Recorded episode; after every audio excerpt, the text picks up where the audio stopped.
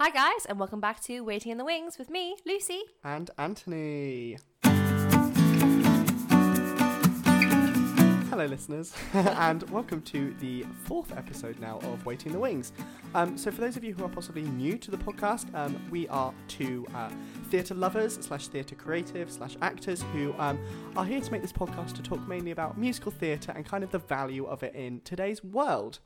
Um, so, Lucy is going to be kicking us off this week with our first little news segment uh, called The Overture. So, take it away, Lucy. Okay, so, um, RuPaul Drag Race season six winner Bianca Del Rio has just been announced to be heading into Everybody is Talking About Jamie as Loco Chanel slash Hugo from the 6th of May this year. Stop it. Yep. Are you kidding? Nope. Oh my god, we're gonna have to go see it. yeah, I We're actually gonna have to go yeah, see we have it. to go see it again. And I would would quite like to see Layton Williams. That's So, amazing. Yeah, so How did they book Bianca Del Rio? That's crazy. I have no idea. Oh, that but that's so weird. I because I don't really like the character of Loco Chanel. Isn't it a bit of a weird character? Like for those of you that listened to our first podcast when we spoke about Jamie. Um. Oh, interesting. I hope Bianca Del Rio kind of spiced it up a bit because I found that character so bland. I wonder if he will retain his American accent. No, Or he will- surely not. I don't know though. Surely not. But And also, isn't it going to be weird looking at Bianca Del Rio dressed as a different drag queen, not in her like classic silhouette? You know? it'd be weird to see if she changes her makeup. Because can she do that in like the time it takes for him to change in Act Two from Ooh. um, Hugo to Loco Chanel? How exciting! Oh, we're definitely gonna go watch it then. Um, yeah, so Roy um, Haylock, Roy Haylock is playing um, Loco Chanel slash Hugo from the 6th of May to the 29th of June. So it's quite a very short run. Oh, So if you want to go see him, get your tickets now. I'm Damn, guessing there's going to be some diehard RuPaul's Drag Race fans that Yeah, have already got their tickets. Um, but he does have a bit of a theatre background. He was in a production of Cabaret as the MC Oh, I'm, I'm not and a production of Gypsy, but I don't know what character he played. Gypsy Rose. Probably. um, so Big has just been announced to be coming to the Dominion Yep. Theatre. yep, yep, yep. Um, which is on Tottenham Court Road, um, which is obviously replacing, well, obviously Bat Out of Hell closed. Bat of Hell finished a while back. Yeah. finished a while back, but that is coming um, from the 6th of September to the 2nd of November. Jay McGuinness is announced to be playing Josh. He run One Strictly Come Dancing in 2015. Yeah, so he was part of The Wanted, which was a boy band back at like three, four, five years ago. Yeah, um, he's currently in Rip It Up at the Garrick Yeah. Theatre. so Interesting. it'll be cute. Yeah. Um, but yeah, again, very short run, only from September to November, but it could get extended. You well, it's know. I, I believe if I'm right, White Christmas is taking over from it afterwards, so I think Yeah. it can't stay any longer than November. oh, Yeah, interesting, interesting. but I might be wrong there. But it's being directed and choreographed by Morgan Young. When I looked up Morgan Young on uh, the internet, I couldn't find a lot about him apart from that he was a both director and a choreographer. So it'll be interesting Cool. to I see. don't think I've seen any of his work. So. Um, so that's very interesting. Um, so since its opening um, last week at the Playhouse, Fiddler has now been announced to be extending all the way to the twenty eighth of September, um, following its five star review on the What's on Stage. Um, yeah, so it's been extended, which is amazing. Yeah, this show is getting like unbelievable reviews. Like I, I, I think it's going to be on for ages. Yeah, Um, tickets are so expensive at the minute though, so it's a bit ridiculous. you got to get got to get a bit ahead of the game with that one. Um, but we'll definitely be seeing it. Maybe you can be an episode on the podcast. I think it will. It will when we've eventually been able to get tickets that aren't over When we've £100. sold our souls. Yeah. um, brilliant. It comes to the, our favourite part of the podcast now. Woo. Joseph and the Amazing Technicolor Dreamcoat Part Three, Part guys. Three. And now this is this is who we've been waiting for. Yeah, the big. And I don't want to say that we basically predicted this, but, we, predicted we this. Did, yeah. So Joseph will be played by Jac Yarrow, who Yes. is not even I can't even say recent graduate. he is a current student Yeah. at Arts Ed, um, which is drama school here in London. Um, and he played the lead in their one of their final productions of Newsies as Jack Kelly. And he has now been announced that he will be taking over, not taking over, but becoming Joseph in the London Palladium as Yeah. his professional debut um, this summer. Which is crazy. Like 21 years old. Yeah, 21 years old to be playing probably one of the most iconic male figures in the history of musical theatre. But like to be fair, like I think if he has to step into a role in any sort of musical theatre show, I Mhm. think Joseph is a really perfect one to do. And from what I heard about him in um, Newsies, he got like phenomenal reviews and did such a good job. So I'm really, really expecting good things from him. He's And- been noted as like an outstanding performer for the new theatre generation yeah, of actors. yeah, he's kind of the new Charlie Stemp from what I from what I kind of gather. So um, yeah, I'm very excited about that. Good on him. Uh, I'm sure uh, everyone at Arts Ed is celebrating that, which is very exciting. And our final piece um, of our farewell, our au revoir to Company, which Yeah. closed on Saturday. A very tearful um, cast was seen on photos on Facebook. Um, and it was a bit of a worry that the lovely leading lady, Yes, uh, Rosie Craig. she had laryngitis. She did indeed. Yeah, her week. understudy Jennifer Saayeng. I'm going to butcher her surname. Who actually plays uh, Jenny? I think I don't remember the couples all off by heart. But I think she plays Jenny. Normally, she stepped up to be Bobby hmm for a couple of shows in the last week. But obviously, Rosalie got in at At the very last the show. last- Um, which is quite, very, very, Very nice. sad as well. Yeah, but I- also I feel like it, uh, Rosalie Craig's really pioneered this kind of new uh, take on this role of Bobby. That I Mm. feel like it would. It would be weird to her to say goodbye to the show without doing the last performance. you know? Definitely, definitely. And obviously, it'll be sad saying goodbye to the show as well. It's really done. It's I, I think for uh, changing up musical theatre, it's done a lot. I think people will look at musical theatre and how we can kind of gender bend and really switch things up a lot differently now. So sad to see that one go. but it may but- return. But it is getting replaced by the Les Mis concert, so you win some, you lose some. oh gosh. So, moving on to our main segment now of today, I first of all have to be honest with you guys and make a formal apology. This is a PSA. Yeah, um, about my appalling behaviour in the last podcast. Um, I was under the impression that I had booked tickets to see a certain show called Follies uh, for last week on Monday. Uh, the day before I went to see the show, I checked my ticket and found out that it wasn't actually for the 24th of March, but it was instead for the 9th of May. So uh, this week we will not be talking about Follies, but we will instead be talking about something even better. Lucy, what are we going to be talking about this week? Six. Yeah. That was my butchered Yeah. exactly. So, um, for those of you who haven't seen Six, it is a musical that has literally just recently come to the West End. Um, it was originally put on in Edinburgh Fringe by two, uh, I believe they hadn't graduated at the time. with Cambridge University. Cambridge, Cambridge University students called uh, Lucy Moss and Toby Marlow. So that was in 2017. When it got there, it was like boomed. Producers like all jumped on board, and since then it's transferred to the Arts Theatre, where it did a brief performance in 2017. Uh, it then went on tour in 2018, and then returned to the Arts Theatre this year. Um, from the 17th of January and it's running for a, whole year, I believe. I don't believe it's 2020, Yeah, yeah, I believe it's going to be. Well, it might be extended in 2020, Probably but who be. knows? Um, it also has just been moved to Chicago. So, uh, so they've just released a cast announcement of who's going to be playing the cast over in Chicago. It's so, gone overseas. yeah, it's gone overseas as well.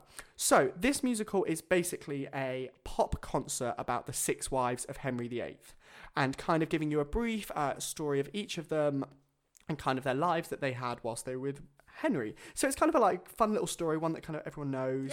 Um, and uh, it won Best Off-When Production for the uh, What's on Stage Awards, Mm-hmm. which was a couple of months ago, I believe. Uh, so it's already won that award, which is still a very good award, but has most recently been nominated for Best Musical, Outstanding Achievement in Music, uh, Best Actress in a Supporting Role in a Musical, uh, Best Costume Design, and Best Choreography at the Olivier Awards. Oh. Um, so by the time we film our next podcast, uh, they will know if they've won any awards or not. yeah. So it's crazy to think that a show as small as this one, where it started off in Edinburgh, has done so well. it has boomed. Um, and I think it's really cool to see that new talent is still able is still being able to give the chance to make a massive show as six. Yeah, especially without the producer heads of Mackintosh, without Yeah, Webber. exactly. It's got this very new, modern, risky kind of element. Yeah. I think that's why it's flourished so much in the yeah, West End. so obviously, like the producers are Kenny Wax and George Stiles, who are very Mhm. big names in the theatre oh, industry. definitely. But like when it originally started, it was such a small. I mean, you saw it when you were up in Edinburgh two years ago, Yeah, didn't you? And so I a- saw it in 2017 and it was incredible. Like the show itself, the music and the writing a standalone, you watched it and you were like, this is something special. Yeah. This isn't something that you see at the everyday, especially at the fringe where you see a plethora of very amazing shows, but shows that have been done before. So you see a lot of Godspells, you see a lot of um, Spring Awakenings. Spring Awakenings. Yeah. And they're quite, I wouldn't say easy to put on, but because the shows themselves are very good, you see a lot of them at the fringe. This was, the audience were just in it. And because of the immersive yeah, kind of yeah, yeah. um, collaborative nature with the audience because there's a lot of engagement like you can cheer and whoop because it, again it is in this pop concert format um, you just knew and it was sold Yeah. out literally the entire month they went up there for a month which is obviously when we come on to talking more about edinburgh fringe we'll Yeah. explain a bit more about that but like the fact that it sold out for an entire month brand new musical never not even they hadn't even taken a show before Yeah. so Exactly. So like obviously like it's very good to see stuff like this happens because it is a uh, a British musical about uh, well-known British characters who um and written by British writers as well. So uh, why why in your opinion do you think is it it's important to showcase uh, new musicals because we spoke about this briefly when we spoke about Jamie is that it's really nice to see stories that focus around British characters and British lives instead of obviously these big glamorous stories that either come from the states or they come from like big one-known musicals that we've seen before. So why in this day and age do you think it's important to showcase British musicals? I think because it is a British story, everyone who goes to see this musical has some prior knowledge, Yeah. which makes it accessible to a British audience. Yeah. And also, it's something special because it isn't um it isn't an overseas story. It's not like about don't know the Queen of Yeah. Spain.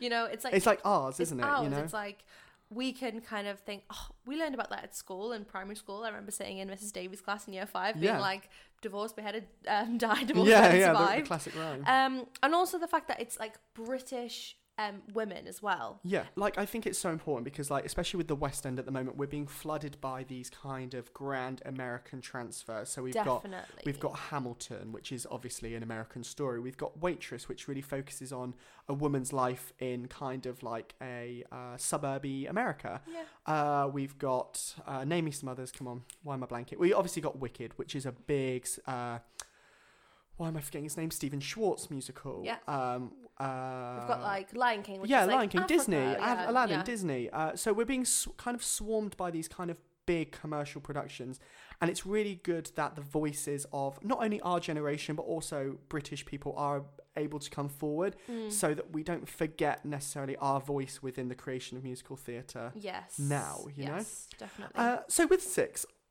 what makes it archetypally British? Like, what hits you when immediately you watch this show that makes you think this is such a great British musical? Because for me, when I came straight in, like, you've got the Six Wives, yeah. and I was genuinely like when I first heard about this musical, I was like, oh, that sounds like such a weird idea. Like, it's still really cool that you've you've got these like infamous characters in uh, kind of you uh, British history. So when you're going through key stage history, the only thing I remember is the Tudors and Henry VIII's wives, and it's so cool to take that kind of story and place it in this format yes. and to make these characters so British in the way that they're kind of presented in the modern day as well. It's really cool. So also kind of with the music as well, I think because it, it kind of I think it follows a lot of girl bands of the UK. oh yeah, I guess yeah. So like I mean I can't pull examples out, but you've kind of got very like girls aloud ish kind of Yeah. Sugababes aspects. and I feel like those are very British. Yeah. We've got the Spice Girls, which is like yeah. the like one of the biggest girl bands ever in the entire Yeah. world, and I guess it kind of follows that same suit of. And like, I mean, when you think of a lot of big famous girl bands, most of them tend to be British. mhm. Like I can think of Destiny's Child when I think of an American oh yeah, girl band, but apart from that, I feel like a lot Like, of Sugababes, Atomic Kitten, Yeah, oh my gosh. Little Mix, yeah, like a- um, a lot of the big big uh, female bands from the past twenty years have come from the UK. Yes, So it's really nice to see kind of that story promoted in in um, in six, obviously. and I also like the fact that they sing in their accents as well, and a Yeah. lot of the comedy and a lot of the um the quick wittedness of the characters is from their accent and Yeah. from the fact that they're And like British wit as well. yeah, I think. Yeah, like yes, like it's very dry, very Yeah. like uh no way, like that's really great. So, like, obviously, like we were saying before, that this show is now internationally successful and it's going over to the states. How do you feel like this sort of British musical will uh, uh, be taken over in the states. Because obviously like uh, what's gone over matilda's gone over to the states. And uh, did something else went over to the states? I can't remember recently. Hadestown went over to the states which Mhm. are british musicals and have done like phenomenally well. Yes. um, but obviously they kind of rely on uh, information that americans know. So obviously the film matilda Yes. the book is- Matilda and Hadestown is off of uh, Orpheus in the Underworld, which is a story that everyone should know. It's very universal. Yeah. So obviously, Six is about the six wives, yes. which isn't something that Americans know about because it's not part of their history. Yeah. So how how do you personally feel a show like this will do over in the states? I think the show itself, the fact that it's this new format, they've kind of revolutionized the format of a musical. I think that is going to be one of the main selling points. Not necessarily the storyline. I think what the problem I think will be is not necessarily people um, not liking the show when they're there, but getting the bums on the seats in the first place. Yes. I think the ticket sales might take a little bit of a hit at the beginning, Mm-hmm. but once more people come to see it, I can guarantee there's going to be because I feel like that kind of with Come From Away, which you spoke about last week, when Yeah, it first absolutely. arrived, Yeah, yeah, everyone was a bit tentative about it. Obviously, people who had heard about the success overseas, they all wanted to see it. I know you knew a lot about it because obviously, like your friends who were in Boston, they like said how amazing it was. So we wanted to go see it. But the more pe- people talk about it, the more buzz there is all word around of Come mouth, From isn't Away. it? Yeah. People are gonna go. So I feel like it's gonna happen with six, And yeah, no, unless some of the British wit yeah. doesn't really translate. because that's what I think. If if it's going to struggle anywhere, where it will struggle is the Americans being able to identify with the characters of the Mm, story. yeah. Just because we know them so well, and like even for example with the Anne Boleyn character, the way that I remember the Six Wives is that Anne Boleyn was always the bit of the like naughty one that kind of always getting in trouble. Like even though we didn't learn about them in these sort of like modern day characters, like they've really translated them well into kind of how they're British girls these days. And there is a lot of the jokes that rely a lot on the history. I and, um, and I know that um, just because you don't know a lot about the Six Wives doesn't mean you can't appreciate the musical. But stuff like, um, okay, ladies, let's get in ref- um, Reformation. Obviously, that's a Beyonce reference, but it's funny because it's about the Reformation, like yeah. of the religion. And if you don't know yeah. anything about that, you're like, that's cute, but what does that mean? Yeah. Um, and I still feel like people who go see it, like um, parents or friends, they've been like, well, that everyone was laughing, but I didn't really understand it. I was like, oh well, no, because this person was a Catholic and that person was a Protestant, and that's why they clashed. That's yeah, why that's where I think is the history is going to be because you comedy might not come as easy in the states. you you do need a sort of brief idea of who the six queens were when you get there to understand a lot of the things that they're talking about in their songs because like in my opinion the music and the message behind the story is its main phenomenal driving point Definitely. that's what i come out remembering but for an american audience i i don't know whether that will be enough for them if they don't get the story exactly. but we never know because uh, exactly as you're saying for Come From Away, when I originally thought I was going to go see it, I was like, this isn't our story. This isn't a British story. So I don't know whether I'm going to get it or I'm going to feel like I'm part of it. But then when I came out, I was like, this is a story for everyone. this is great. Um, so kind of like to kind of round off that. Do, do you feel like Six is an overall good representation of a British musical, and do you think it's kind of paving the way for good progression for British musicals? oh, 100 percent. Yeah, I think yeah. it's like one of the only musicals that goes back into history and in terms of like a representational sense. Like obviously we have musicals that are set in in the past for like like Sweeney Todd, obviously that's like Victorian London. Yeah. That is correct. Yes. Uh, yeah, yeah, Yeah? I feel yeah, like Victorian. Yeah, we'll Yeah, say it's yeah. Victorian. um um but there's nothing that's really not like Hamilton where obviously that is real Yeah. real stories. This is like really cool the fact that it's these six wives that you hear so much about, you learn so much about um over the bracket the umbrella term of Henry VIII. Yeah, And this is really like we're gonna smash the ceiling. We're gonna um, revolutionize the whole um, different how the wives all have these complex characters. They all have these complex storylines, and I think that's really really cool. Um, representation of what we as Britain want to present as a musical. Yeah. I think that's really cool, and the fact that it's women, it's six women. Yeah. Um, I love the fact that that is what Britain is pushing. It's like, Yeah. this is our musical. This is a British musical. Um, and obviously it's telling all British stories as well. because yeah, it's it's really interesting to feel like we're kind of jumping ahead of the game now. Because I always personally felt like the musical theatre world has really been led by America. Yeah. Because they come up they just produce so many musicals and a lot of them transfer over to the UK and it's really nice to see although UK does produce a good amount of musical uh, every year or every so often nothing really is dramatically changed. Like you still get these uh, either adapted musicals or book musicals that kind of are Mm. produced. So like uh, Matilda is an adaptation. Uh, Billy Elliot is another really big Yeah. uh, British musical. Again, Um, again, it's an adaptation. Same with Jamie, it's adaptation. Whereas Six, although it is technically an adaptation in the form of like it takes a story from history, it's really new in the way that it's presented, which is which is really cool.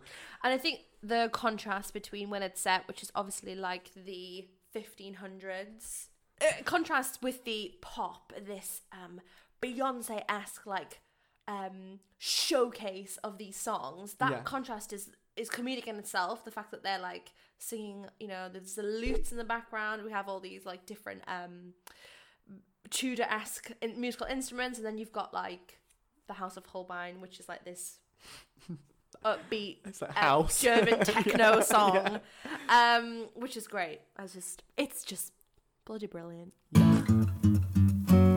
So now we are going to move on to our part two, which is modernising the musical. So the format of Six is obviously this pop concert. Um, it's female driven and it's um, one hour and Yeah, one- 15. Fifteen, yeah, it's not One long. hour- It's, not, long. yeah. It's not long. Um, so what do you think of this format, Anthony? Yeah, so it's really interesting because obviously we are very used to seeing a two act, uh, up to three hour show. And I've always kind of had this like thing about musicals that it's very samey, just in the way that it's formatted. So you have your classic introduce yourself to the characters, then you've got your uh, uh, something goes awry, and then it's the resolution at the end. And I feel like Six really likes to change this up, which Yeah. is something that I find is really interesting with how we're presenting musicals in the modern day.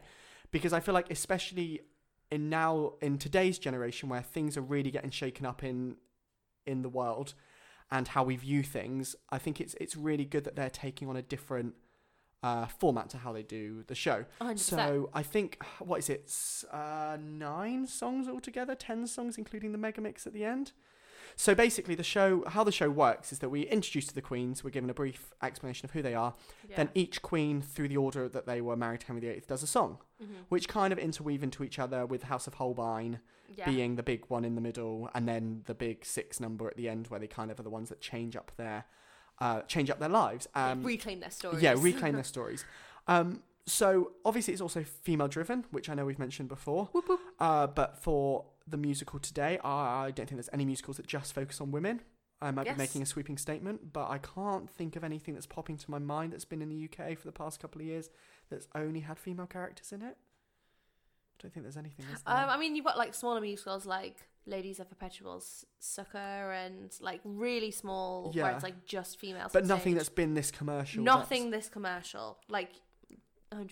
And I also just love that there's this new uh, paving towards one-hour shows or one-act shows. Yes. I am really loving this today, and this has come so obviously come from away does this too. Yes, 100 minutes. Uh, because it make I personally feel like it makes a show rewatchable, and as long as a ticket ticket sales are uh, or ticket prices are cheaper, mm-hmm. it means that I will go watch this show more than once or twice. Like 100%. with something like Hamilton or something like Wicked or Waitress, like I go see them once.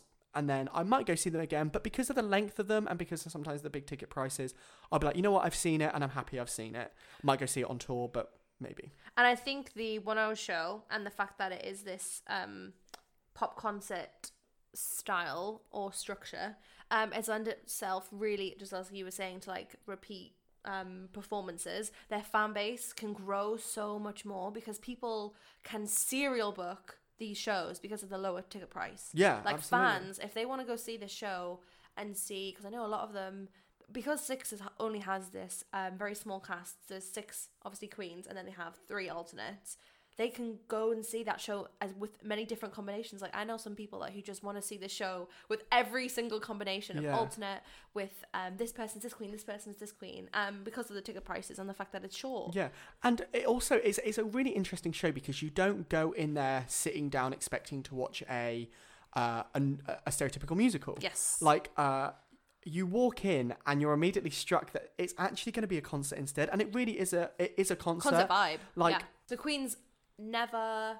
They always break the fourth wall. They're Yeah. constantly talking to the audience. They talk to each other, obviously, and they fight and bicker and stuff like that. But everything's side eyes to the audience. The audience are in on the I- jokes. involved. Yeah. They're in on the jokes. They're in on the fun.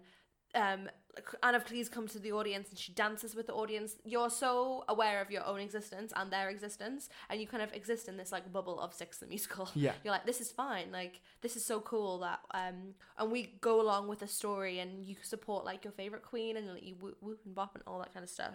Yeah, and like it's really interesting that they've grabbed onto that idea actually as well because like obviously if you're going to play it as a concert, you're going to get fans that enjoy that type of music and are kind of uh, grown up with concerts of big girl bands being like their thing that they are uh, spending their money towards. Definitely. And that's a really big thing today, especially in our generation, is that pop concerts are the thing that we all go to. Like we go Mhm. to festivals, we go to stuff at the O2, and it's it's really it's good that they've grabbed that younger audience uh, because it's it's a pop concert more than a musical that they feel like they can follow them more as a girl band than a, necessarily a musical. yes, definitely. Which is which is why I think it's sold so well.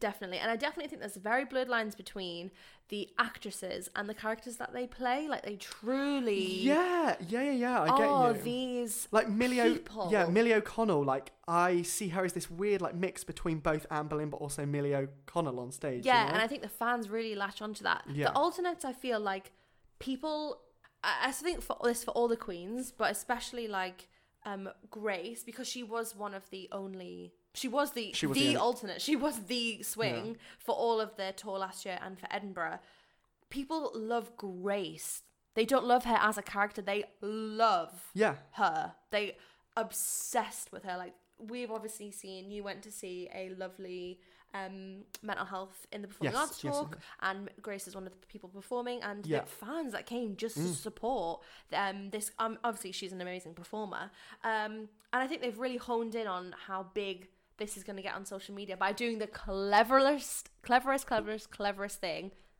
closing the show, which Yes, is the yeah, yeah.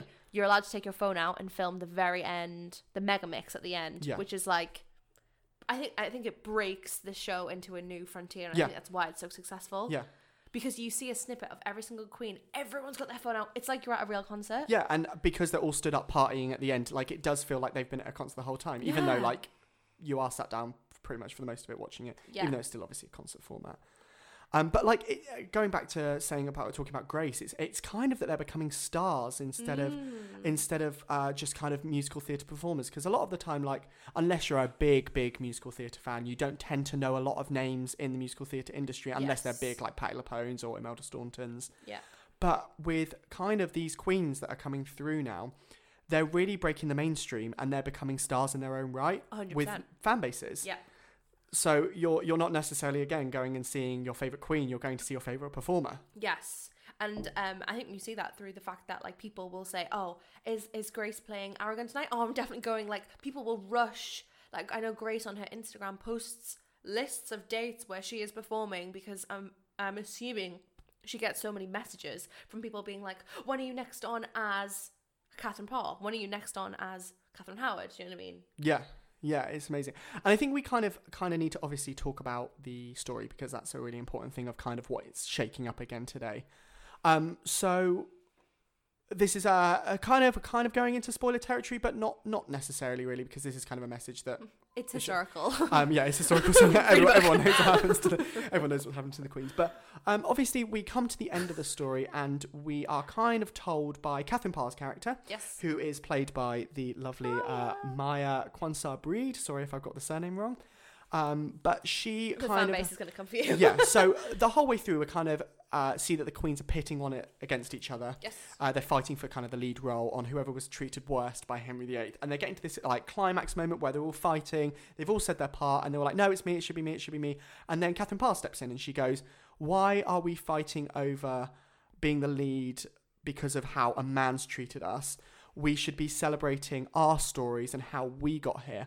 And then she sings this beautiful song called I Don't Need Your Love, which speaks about how uh, she has this own story, but the only reason that she is remembered as a historical uh, character is because of the other five wives and Henry VIII, and Yes. mainly because of Henry VIII. And I think that's such a crucial point, is where she says, "Does anyone know who uh, Henry VII's wife was?" Yeah, exactly. Does anyone know who? And then, uh, like, obviously, there was a joke where someone's like, "Yeah, it was uh, yeah, yeah, yeah, yeah. Princess Garcia of Spain," and they're like, Oh, um, I mean, I don't know. like, it's really funny, But- um, but so true. But it's really interesting because there's a line that she says in it which goes, um, "And without him, we all disappear," Mm. which is fascinating because when you think about uh, history, you only think of male characters, don't you? Or in, in the in the majority, I, obviously there's a lot of female characters that have uh, come to be in history, but a lot of UK history revolves around male figures. Yeah.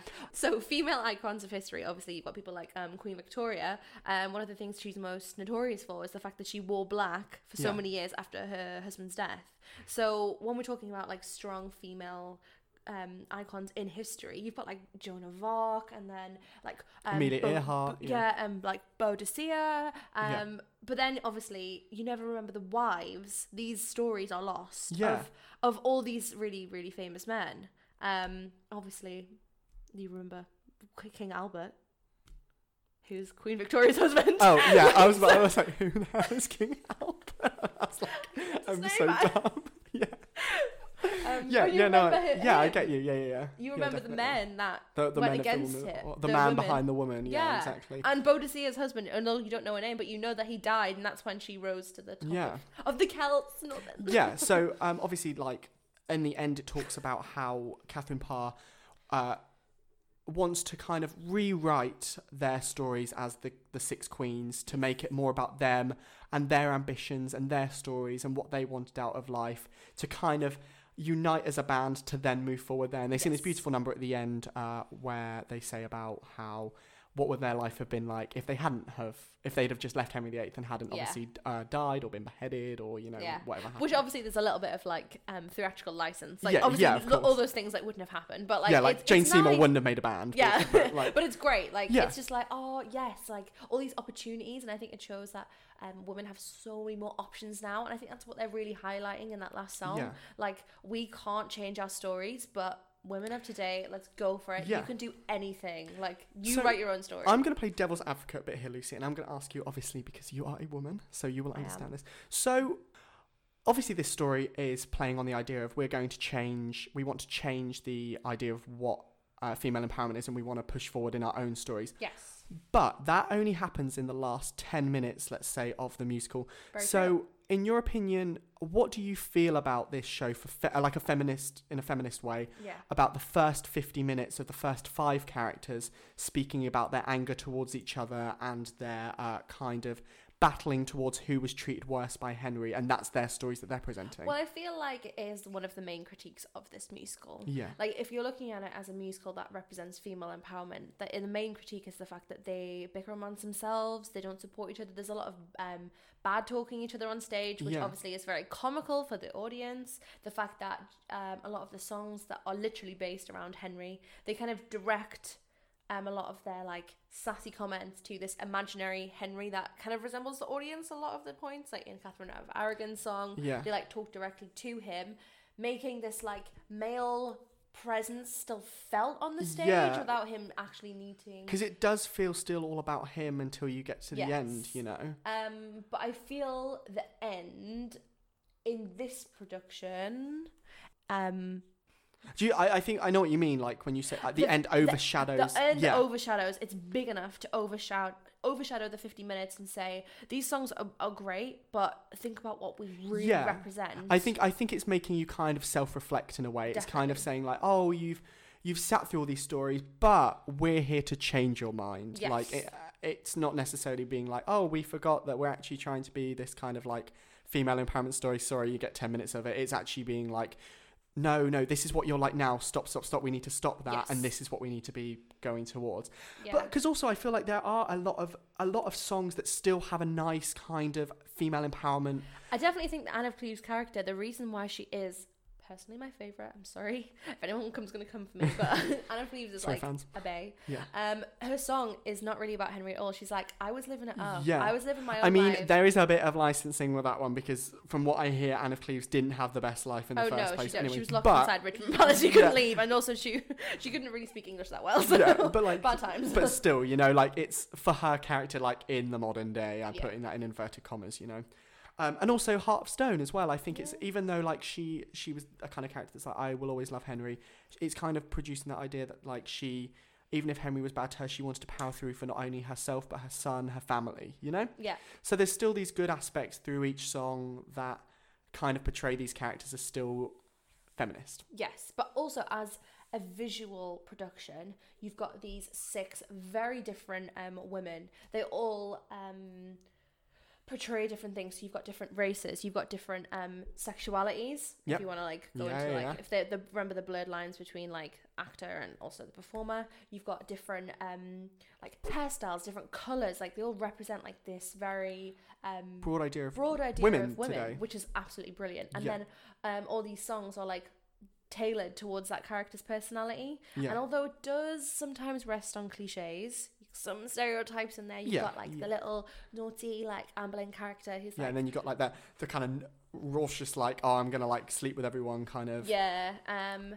So you do you, you obviously it does lend to some cliches, but I think that the overall message is strong enough in this production. I will repeat that. We'll bring.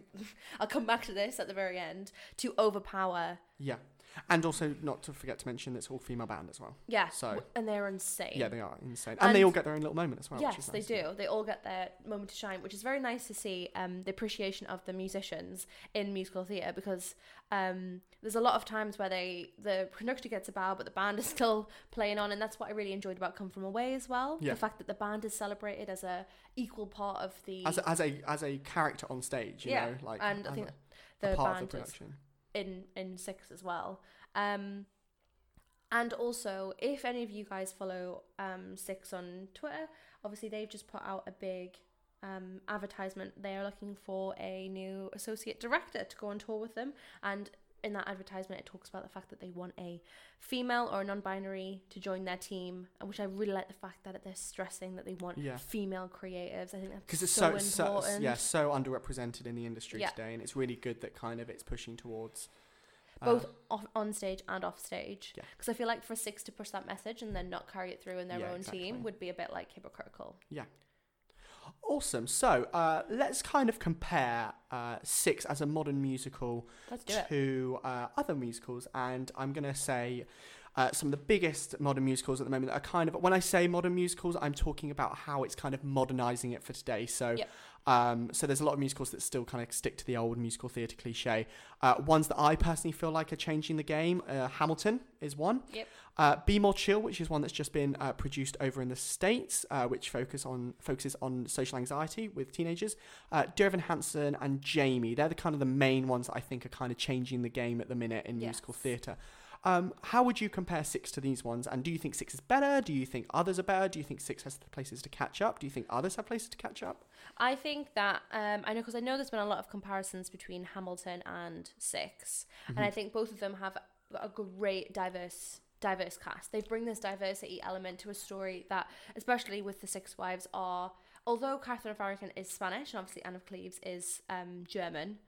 They bring a whole new um, like racial Yeah. um, discussion to the table, which I feel like if you'd kept it stereotypically all white, it would have completely um, eradicated the fact that it's like all women all women together. all together, yeah. yeah, which I think is so important. And Hamilton, I think, does that the same. The fact that um, they've brought this um, di- again this conversation about diversity to the table, and it's the story of any, anyone can anyone could be Hamilton. That's Yes. that's the main thing. I think as well it's a, it's a weird one because I don't really want people to compare Six to Hamilton because I feel like they're they're two they're both made in completely different industries. So Mhm. uh, Six has come through the British musical theatre, whereas Hamilton's come through Broadway, which are very two very different things. And like Hamilton is obviously an American story, and Six is a British story. They have a different format. Hamilton's Yes. told through. Uh, kind of the classical musical theatre, Yeah. kind of a story in a book, whereas obviously Six is a pop concert. yeah, And I, I personally feel like these are the two main ones that are pioneering what we should expect from musical theatre today. It's amazing to see rap done for Hamilton, and I think that's where Hamilton has slightly their heads up in the game. But I think for uh, uh, presenting representation and something new Mhm. and grabbing a young fan base, I think Six is kind of a bit more. I also feel like for the fact that Lin Manuel Miranda had already written things like he'd co-written Bring It On, he'd written In the Heights before he had written Hamilton. Am I Yes, yes, correct? yes. This is a brand new show, as in like Lucy Moss and Toby Marlow. This is their first thing that they Yeah. have. Um, I mean, they only graduated university in 2017. Their show is already a commercial piece of musical yeah, theatre. I think if they win Best Musical, they'll be the youngest ever Olivier Award winners. like I that is don't- which- absolutely insane and i think credit credit is where credit is due they um they need to be like celebrated and Yeah, held up there the yeah. fact that like Lin-Manuel Man has taken this entire time before he's produced this um absolutely fantastic piece of theatre like Hamilton and the fact that this is like one of their first things like Yeah. wha- like they're writing new things as you see all the time on Instagram like Yeah. where are they going to go Yeah. next And obviously, like, like, that's what you've got to think Uh, obviously, being a creative isn't about like age, and it's not like necessarily race. But I agree with you in the fact that because they are so young, it's such a big feat for for new writers, especially that anyone can get to that point where you can have your show on the West End. Um, so, for example, for stuff like Be More Chill, Dear Evan Hansen, Jamie. So these shows take more of a look at particular lives. So they look at the modern the modern youth. I think is Yeah. something that they really look at. How do you think shows like these compare to something like Six? Um, well, I feel like, th- especially in terms of like Jamie and and Be More Chill, and probably Dear Evan Hansen. I actually haven't seen Dear Evan Hansen, and I've only listened to two of the songs, so You should get on that, Lucy. I should need to get on that. it's coming soon. um, well, it's all right. We can go see it when it's on the Yeah. Um, I feel like they're very like fixed in the generation that they were made in. Yeah, yeah, yeah. Um, whereas I feel like Six kind of transcends that because it's Absolutely. obviously fixed in its um historical point, and also because it is it's already modernized Yeah. it's kind of I don't want to say the word timeless because timeless in, in, in any show is just a bit of a blurred Yeah. word that people put on things like it's timeless. But I feel like six is kind of timeless because it Yeah. can be modernized. Yeah. The costumes can be updated and, and in a hundred years six could still be performed um with like new techno beats Exactly. underneath the music, different costumes. Where I feel like Dear Evan Hansen and Jamie and Be More Chill kind of exist in this Yeah, they exist in now. in, And in also, now. also, I feel like Hamilton and Six have that advantage because they are for everyone. yes. Everyone knows about the story of Alexander Hamilton. Everyone knows about the story of Six. Alexander Everyone wants to go see a pop show, and obviously because of the hype of Hamilton, everyone wants to go see Hamilton. yes. Whereas Be More Chill, Dear Evan Hansen, and Jamie are successful in their own right, but that's because they've struck that fan base, which shows that Hamilton and Jamie also have. And also they're very fixed in the fact that they all talk about things like social media about um the like um It's about finding yourself in the world of social media today, which is what they, I think, those. and just finding yourself like although Jamie's message is very universal the show itself is a very fixed point Yeah. although we talked about like it could be set like in the early 2000s it's still definitely in this like modern bubble era of now. Like I think, I think in about twenty years' time, those three will be a bit like, oh, okay, because cool. hopefully crossing our fingers those issues won't be a thing anymore. Yeah, exactly. I mean Trump's president so I don't know Who knows? Maybe Um, going even more backwards would be like, please bring it back. Please bring it back We need it. Um, but it's great that these um, shows are still striking comparisons with this brand new show that is literally 2019. That's two years that it's taken them to be already up there, being compared to the things like Hamilton, Dear Evan Hansen. Like, it's just insane. Yeah. So obviously, like to round this kind of discussion up, uh, our podcast is obviously about kind of talking about musical theatre as like a valuable form of art because a lot of people tend to look down a lot on musical theatre or say that it's 100%. kind of cliche. Do you feel like Six is enough to change the face of musical theatre and be seen as a valuable form of art? I guess uh, it's one of those weird discussions. of What is art, though? Yeah, what is art? Um, well, I definitely think in terms of musical theatre, 100%, it's completely revolu- Yeah. revolutionised the structure. It's shaken up um, women and cre- um, creative teams on stage and off stage. The fact that we need to keep pushing these female-driven stories, these Yeah. um, especially to a younger generation. It's got that young fan base as well. So hopefully, when they'll they'll grow up and make musical theatre that. Uh, this is something that um, younger creatives can look up to and say that is amazing. That is what should be on every single stage. Obviously, not every show can have um, all females, but tell retelling that female story is just so important. Um, and that's why I feel like it's such a valuable form of art. And the fact that the music is brilliant Yeah, really good. compared to something like I know we talked about um, Jamie in terms of like the lyrics and how the music entwines with the story. Like these songs are like they give narrative, they give comedy. Yeah, and I think in regards to theatre in general, it's one of those weird things of what what do we call good art? Are we are, is good art something that's intelligent and is meant meant meant to make us think, or is art meant to be something that kind of progresses our ideas? And I personally feel like take away all the snobbery of what people view as good theatre. This show is not only intelligent in the way that it progress uh, portrays the wives and how it's kind of intertwined that musically, Yes. but it's also progressive in its narrative as well. So Yeah. I personally feel like yes, this is a valuable form of art, and it should be uh, kind of considered as up there with a lot of plays that are on at the minute. So, for the reviews this week, I have decided to, because we're obviously talking about the rise of British musical theatre and the importance of retelling British stories, I've decided to take a review from each of the productions of six. Oh, cool. So okay, we cool, have cool. a the first review is um, a Broadway Baby review. It's when it first went to the Edinburgh Fringe, obviously in 2017. This review is written by Isabella um, Javert on the 9th of August 2017. Obviously, this is the university production. This review got four stars. So, um, all amazing things. They talk about um, how it's um, redefining the stories of Henry the Sixth wives and to a like contemporary. Um, it's like they say it's like brazen, glamorous, truly unforgettable history lesson. And you do get a lot of history. This isn't just about these women very and very like the history's like sprinkled over it. Like it's really rooted in all these true facts. Um, I talk about how it's slick choreography, um, mind blowing harmonies, and that was the thing when I first saw this production. The harms, Beautiful. beautiful harms.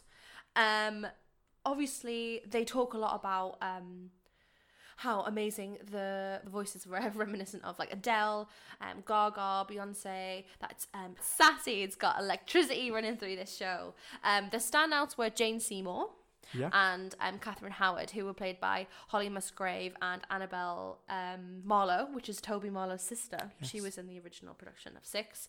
Um, and they, she notes how the confessions of Seymour's unconditional love for her mother and Howard's sexual objectification are relevant in modern audiences today. We're talking about that like transcending. Yeah. Um, so the downside, which I think is why it didn't get five stars, um, was obviously lyrics were drowned out by the band, which is a common Classic Edinburgh Edinburgh. Fringe. Classic Edinburgh Fringe. Although they did have microphones, um, and the storytelling moves rapidly in each number, and if you miss a line, you miss a gag, which I guess is kind of true. Yeah, it does move very quickly. It is only an hour, so Yeah. Um, and th- uh, they talk about the lack of stamina with the woman, uh, the with the women, and there was some undeniably powerful voices were struggling under the strain of the choreography. Um, but maybe it's because they weren't like trained musical theatre performers. Yeah. But to pull off this show, I don't know how anyone because of the level of talent you need to have, I think, to be one of the queens and six. To have that done as a university production, like props to them. Like that's amazing. Claps, claps, claps. Um, then she finishes with this. Although these women are defying their labels and stereotypes attached to them by a patriarchally domin- uh, documented history, they are still bickering over who is best looking, who is best loved by a man, and how many miscarriages they've had. Um, they are united by a girl power proclamation at the end, but I still feel that we may be marginalising these women by restricting their thea- theatrical personalities to cliche. Yeah, and I think I do kind of agree with that in the sense of you do see a lot of that predominantly in the show, and that there's only this brief glimpse of that powerful message come the end. Yes. Um, also with this production, I definitely feel the the last kind of song because it because maybe the stamina was lacking by the end of this production. Although it was amazing and we were all talking about it and we wanted to go see it again. The end, the beginning, that ex wives when I very first saw that, that was like punchy. I was like, what is this musical? This is insane. The end wasn't so strong as the beginning. Yeah, Whereas I feel like now, well, we'll see with the reviews. It's really switched up. Yeah. Um, and obviously the stuff about like best looking, um, best loved by a man, and how many miscarriages. I think that those are still moments where, um, changes could be made, yeah, especially in terms of like. The miscarriages bit is always something that I've struggled with as a woman because I definitely think the conversation about um, miscarriages and how common they are needs to be um, told in modern society. I feel like we're very kept in the dark about um, our reproductive system and the fact that these are a lot more common than any women think. Like just talking to women my age, like it's crazy how many um how how it's just not talked about. It's like swept under the rug, but it's still that it just every single time I've seen it, I'm just like, oh, like I just don't know yeah, and I'm kind of on the fence. Some people are like, it's great that they're talking about it and they're kind of like reclaiming it, like, well, this is awful and this has happened to me. And then they've got other people like, no, like, I've gone through that. I don't like the way that they kind of brag about it. yeah. I think it's kind of because it's been used as a gag, isn't it? It's like bam, bam. This is what I've happened to me. Like, I don't know. I don't know. It, it's still that's something if you have any comments, if you want to tell Let us about know, anything, yeah. please let us know. Um, because it's made me very um torn as a Torn, yeah. feminist and a woman. Um, but they got four stars, and that was pretty amazing. Pretty solid, yeah. Pretty solid. Okay, next review. um, so this took a lot of finding. This was the stage. Now this is a three-star review of the um, Art Theatre London um, production when it got transferred to the West End. Now, if you've seen any photographs of this um, West End um, production, it was like January 2018. The costumes are completely different to what the um, West End has at the minute. They are not very coherent. They're like bit. It basically looks like the queens have been told bring in an outfit that represents your character, and that is their costume Yeah. in the show. So it doesn't have the same wow factor. I Yeah. feel like the the That like production value. yeah, definitely. Um, okay, so it receives a modest but professional cast, which is a bit rude, but that's fine. Um, since like three of those women had been in Into the Heights in the West End, Yeah. whatever. Also, sorry, this was written by Mark Shelton. Oh, Mark a Shen- Mark Shenton. Yeah. He's like the big the big theatre critic. Yeah. Interesting. So Mark. he's savage. um, but professionally cast West End showcase, though it still feels unashamedly um undergraduate. Oh, that's that is uh Then he says, savage. that's not meant as a criticism. It's still refreshing in its youth and vigour. There's not, in brackets, yet quite enough variety in the writing. Each of the wives strikes an attitude, petulance, defiance, outrage as required, holds it, and then repeats it. A lot. So it says, clearly heavily influenced by Hamilton in the way it applies contemporary musical and lyrical tropes to historical figures. There's lots of wicked influence belting here as one of some X Factor uplift. Um, though, the far- though the characters can feel generic and undifferentiated, they are bracingly delivered by a powerfully voiced cast. And that was the thing that struck me about this production, that their voices oh, very powerful. brought that university cast, although fantastic, just to the next level. Yeah. And still to this day, I do feel like the voices of that first cast, they were cast because they sounded top notch. Like Yeah. when they sang together, controversially, I think that's the best Six has ever sounded. Well, they it, they didn't dance a lot in that production, They did they? didn't. So they kind of had to uh, find more triple threats for the new 100%. the new production.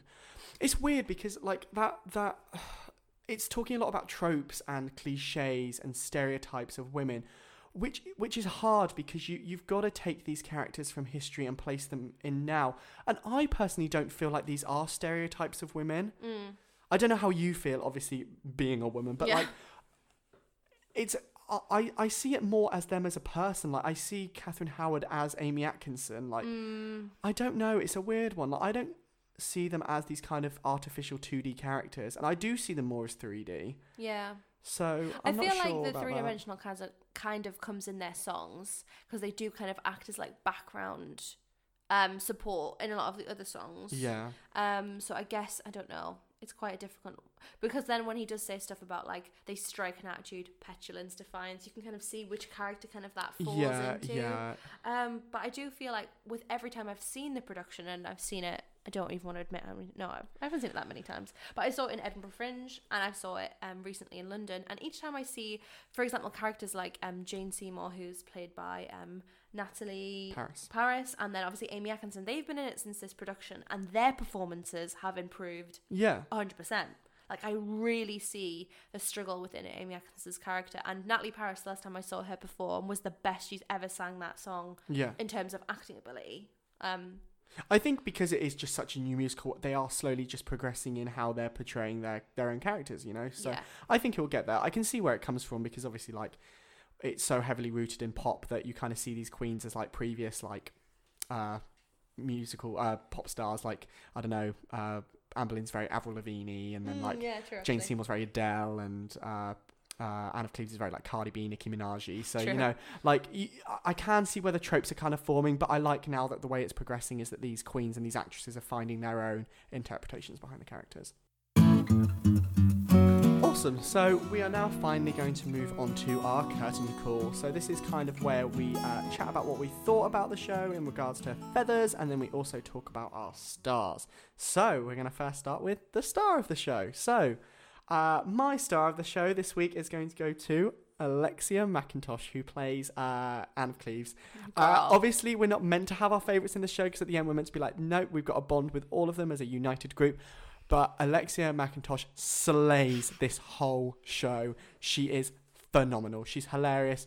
You just have to see her. You have to see her do Anne of Cleves. She literally changes up like every time. Like, for a character that's been really like literally like dumped upon in history for just being this like ugly character. Yeah. Alexia McIntosh is just fierce and so great. She's yeah, she's just my queen all Every way. time I've seen her sing that song, she adds different bits that literally make me cry. There's this bit when she literally says something about keeping the meat on a bone, and I've seen it to her done it like sultry, like keep that. I can't remember what the line is.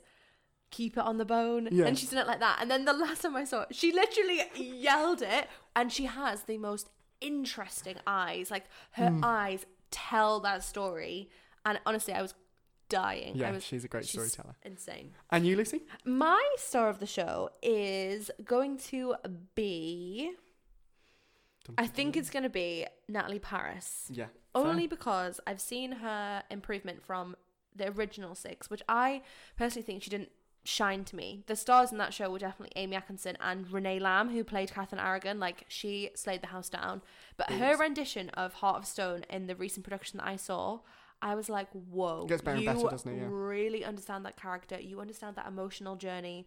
And her singing is I don't think I've heard her sing like you know sometimes you hear like a little like oh they like Yeah. nearly missed that note or like the little crash She's a little bit flat. a little yeah. bit flat no she literally is her voice I think comes from The gods. the gods vocally flawless Yeah. and she is also flawless. Okay. Quick fire question of how you feel. How do you feel about all the queens being nominated as best supporting for Olivier's? Ooh, Just very ooh, quick, just very quick answer. um mm, it makes me feel confused Yeah. because I don't feel like you can compare the oh oh the joint efforts of six Yeah. amazing To women one. to Yeah, one exactly. because I think they should have been nominated solely not together.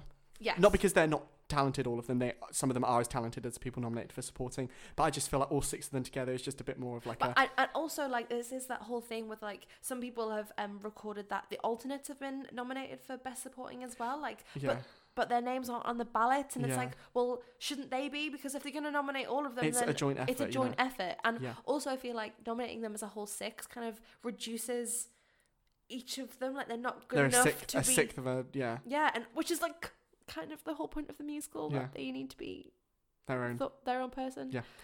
Okay, cool. Okay, moving on. sorry guys we'll probably talk about this more in the Olivier ones. Okay, uh, so feathers. So this is kind of where we're giving our uh, rating of what we thought of the show. It goes to a one to five, one being boo, uh, five being amazing. one being boo Uh, yeah, one being boo, get out. Um, so for me, uh, my feathers are. It's a weird one. So as a production, I would give this a four feathers, but I'm not actually going to give it a four feathers. I'm going to give it a five feathers just because of the idea behind it, the message, and the way it's changing musical theatre. So uh, for me, six is going to get five feathers. Okay. I'm going to give it a 4.5 feathers. Oh yeah, Um, because again, revolutionize. I think I've said revolutionize about five times, but that's fine. Um, because just because the way it's paved in musical theatre, I think it's an absolutely stunning idea. The fact that it was written by two 23 year olds has to be credited. I mean, they're fantastic. Um, however, just that struggle with some of the writing, like the stuff about the miscarriages, and just some of the like some of the dialogue seems very forced and very gaggy. I do feel like that when I watch it. Um, but the music is absolutely incredible. Um, and it's a it's a great night out. it is a Um, great night out. but in But terms of it makes you think yeah, as well. it's like, not just like a. It's not just a Joseph or a Mary Poppins or a nine to five. um, that's why I'm giving it four and a half stars. I think it's fantastically executed production, costume, singing, lights, action, band. um, writing maybe needs a little bit of a tweaky tweak. All right, so we're now going to finish uh, on our little quiz for our next podcast. But before we do that, uh, where can we find you on social media, Lucy? You can find me on Lucy Helen Performing Arts on Instagram, um, also on Facebook, Lucy Helen Performing Arts. Also, if you want to find me in person, um, we'll be at um, Shucks um, launch night at the Above the Arts Yep. um, on Saturday at Which is above six. above six. Yeah. Woo! Um, You can still buy be- tickets? Yeah, it's going to be a great night filled with um, loads of millennial love um, and millennial support. So get out and support your upcoming artists. Yes, you can- and the original Catherine of Aragon, the very, yeah. very, very original one. She's going to be there. And yeah, you can get your tickets if there's any left by this time on the Arts Theatre website. Uh, and for me, you can find me on Twitter at Anton Underwood and also at uh, Instagram Antoine XOXO, and that's with Gossip two E's. You can also follow our um, production company, uh, Taximan Productions, at Taximan Productions on Instagram, uh, Taximan Productions on Facebook, and then Taximan Prod on Twitter. So, Lucy, take it away. We're going to be doing our last little quiz. So, unless I forget that I have tickets for Oh, this show on Wednesday, we will be doing this secret show. So, here we go. First clue this show warms baked goods in the theatre bars so that the auditorium and the foyer smell welcoming and delicious. What could that be, Anton? Second, um, this was Broadway's first all female creative team Yes. and apparently the West End as well. I think that is true Yeah, for the yeah, West yeah. End as well. Um, and the third clue is uh, a pop artist wrote and starred in this show and has described it as her childhood dream come true. Ooh, what could it be? So there are three questions there that could give you a hint as to what our next podcast will be about. But thank you for listening to our podcast this week. We hope you enjoyed it. Please do go buy your tickets at six. It will be on all year and it's definitely worth it. Thanks for listening, guys. Thanks, guys. Bye.